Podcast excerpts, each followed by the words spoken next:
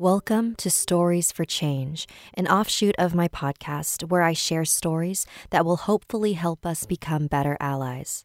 If you would like to use my platform to promote your work or share your perspective, please send me an email at storieswithsapphire at gmail.com.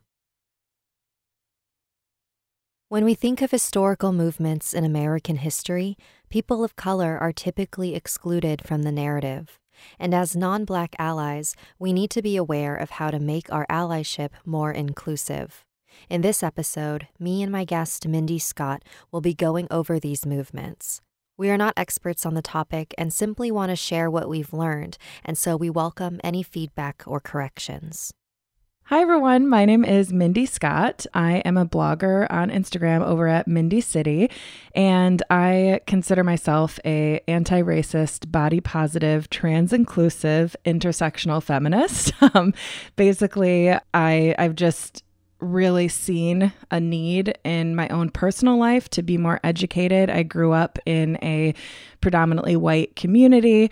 I played on a travel basketball team where I was the only white girl, and seeing that there was such a difference between where I grew up and my friends that lived, you know, 20, 30 minutes away from me um, in another city. It really opened my eyes at a young age and really just made me question things. So um, I am by no means an expert in the history of this sort of movement, but I am an individual who's trying to be more educated and help to make the world a better place. July 4th is right around the corner, what we celebrate as America's Independence Day. But today, June 19th, celebrates the day when every American was freed. As a country, you know, so many people celebrate the 4th of July. I know even where I work, we get a day off celebrated with fireworks, and this is known as our Independence Day.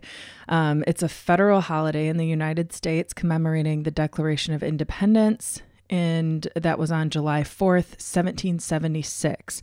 Um, the Continental Congress declared that the 13 American colonies were no longer um, subordinate to, you know, to Britain and King George III. Um, so essentially, like, this is celebrating the freedom of the United States. But this is not freedom for all. This is freedom for white people. Um, when you look at Juneteenth, it's an American holiday celebrated annually on June 19th called Juneteenth, also known as Freedom Day or Jubilee Day. Um, I have even heard other people say that it's Black Independence Day for the fact that on June 19th, 1865 when all previously enslaved people were then freed. So, in the Emancipation Proclamation, had previously quote unquote freed all black people, um, but it they still weren't free everywhere. So, in Galveston, Texas, there were still people that were enslaved. So, on that day is when they too received their freedom. So, that was the true Freedom Day in 1865. As we know, obviously, black people were not still fully free. Um, it's still then turning into a lot of like sharecropping and problematic practices, and we're still fighting for equality today. So, official freedom, 1865. Here we are, 2020. Black Lives Matter. And we still have a ways to go. So, History is taught in our country from the perspective of the white citizen and ignores the vastly different experiences of non white people, which is why in 1989, Kimberly Crenshaw coined the term intersectionality.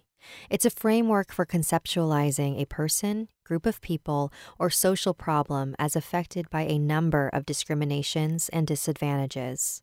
For example, we think of 1920, a hundred years ago, as the year that women gained the right to vote.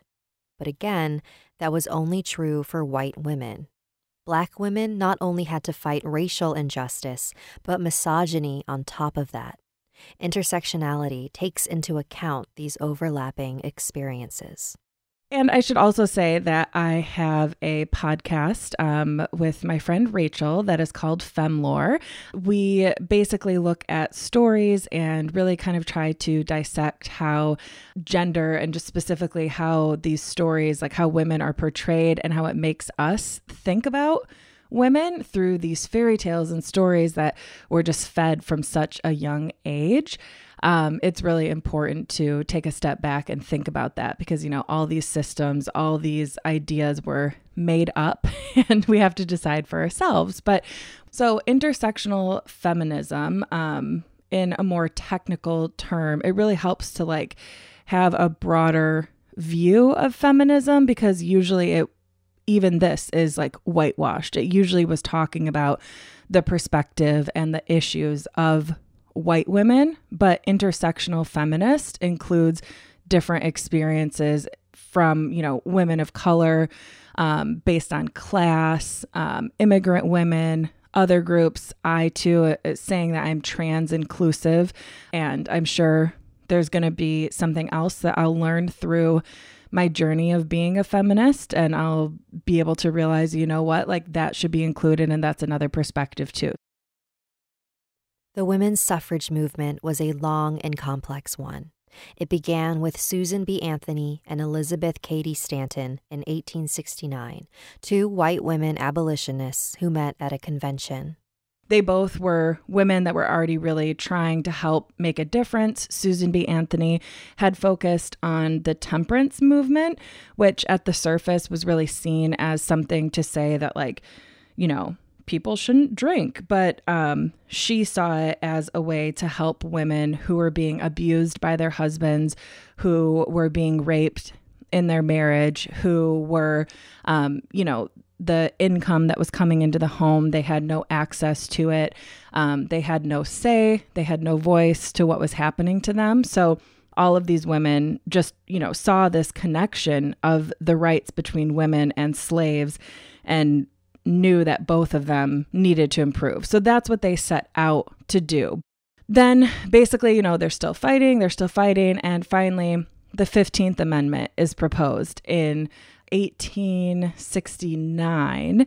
And this one was where, like, they were very close to having women included. It said, basically, the rights of all U.S. citizens to vote shall not be denied based on race, color, or previous condition of servitude. So they were fighting with the legislation and um, trying to have sex included in that. Um, and a man that I think most of us know in the movement, Frederick Douglass, he had been supportive of women getting the right to vote because he said, you know, obviously women can't have influence in making things better for their own lives if they don't have the rights to vote. Like, same as what we're experiencing as slaves. So he too kind of saw the connection. And then when the 15th Amendment came up, him and Susan B. Anthony kind of had a famous back and forth in the Congress because he stood up and just said the priority of what needs to happen right now is including the vote for black men. Your movement for women to have the right to vote will have to wait. This is where the movement began to split.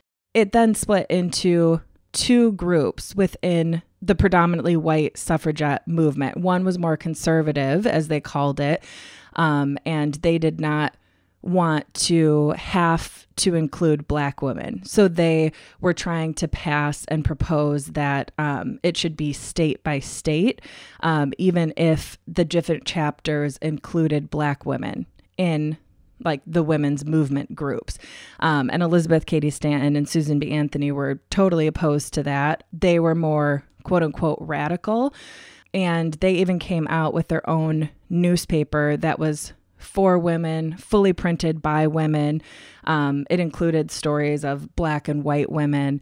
And they were still just really trying to move forward. But there was all these different setbacks and now here we are. I mean, Susan B. Anthony and Elizabeth Cady Stanton have been fighting for over 50 years. They were getting really old. They were starting to see that the women's right to vote wouldn't happen in their lifetime. But essentially, there came a time when Susan B. Anthony said, you know, we're not going to be able to do this separate. Like the women's movements have to unite. And Elizabeth Cady Stanton was not aligned. Um, she actually, at that time, then went back to London um, and was kind of saying, I don't want to be a part of this because I don't agree. Uh, because she saw that within aligning, that was leaving out Black women. Um, Susan B. Anthony kept pushing here in the US and finally got Elizabeth Cady Stanton to come back for this joint movement and to be president of this joint group of that exclusive and inclusive, you want to call it that way, parts of the movement. So she came back, but as she was getting older herself, she just kept getting more and more radical. And she eventually published um, a book that I think is really cool called The Woman's Bible. And she published that in 1895. But with that, it upset so many of the conservative women within the movement that they basically pushed to have her um, eradicated from the movement because they said it was like so extremely radical for a woman to have those thoughts and it was so inappropriate. She just said that religion was oftentimes used to keep women as subordinates, um, but she saw equality and androgyny of God. There, you know, within the Bible, it says that male and female were created in the image of God. So she would always say, thank you, you know, to a male and female God. Because how can man and women be made in the image of God unless God is both? And that was just such radical like thought for the time and it really you know made all these other white women like clutch their pearls if you may like oh oh my god um and so yeah they wanted her out of the movement um and yeah that was in 1895 and she actually passed away in 1905, kind of, you know, stayed out of the movement. And women were still fighting this whole time, but Susan B. Anthony was still a part of it and really trying to just train the next generation to make sure that they would keep this going. And then they've been fighting for something like 50 or 60 years. Um, she passed away when she was like 86 or something, I believe. And it's not until 1920, women finally got the right to vote with the 19th Amendment. But I should say, um, of course, this still was very problematic because it restricted and hindered the ability for non white women to vote. So, um, 1920, the 19th Amendment, which is oftentimes like looked at and celebrated, and people say, oh, this is when women got the right to vote, but that was only white women. Native American women didn't get the right to vote until 1924. Puerto Rican women had to wait until 1935, and Chinese American women gained the right in 1943. It was not until 1965, with the Voting Rights Act of 1965, gave all women the right to vote. You know, if you're looking at the beginnings of the feminist movement and what women were fighting for, the lens that they were looking through to like say uh, you know women want to be equal they were basing everything off of what white women were feeling and thinking. It was not intersectional in considering um, other classes even um, other races. It was looking at like white suburban women who were staying at home and raising the children. And we obviously know like that is not every woman in America. That was like it, that was leaving people out. And I think that that's just important to talk about because that in itself was a movement that was started in trying to bring more rights to people and that was like trying to help make things better. But even that was leaving so many people out and really harmful. It can be really harmful when you're only looking at one story a quote that I recently heard and I really liked from um, Jane Elliott, who is a anti-racist educator. A lot of people know her from this really impactful study that she did, the Blue Eye Brown Eye study. If you haven't seen it, YouTube that. It's um, just really amazing. Um, but the way that history is taught in schools, it is not only whitewashed. Like but the fact that it's white people being, well, in all races, being indoctrinated with these white supremacy views. And hearing her as an educator and a person that I respect, that really kind of like shook me to the core. And when you think about it, it is. I mean, everything that's taught in school, like all of those things originally were created by white men. I mean, even when you look at Sojourner Truth, I mean, she was doing so much and she was working with Susan B. Anthony and Elizabeth Cady Stanton. And she was extremely helpful in that first wave of what they were doing.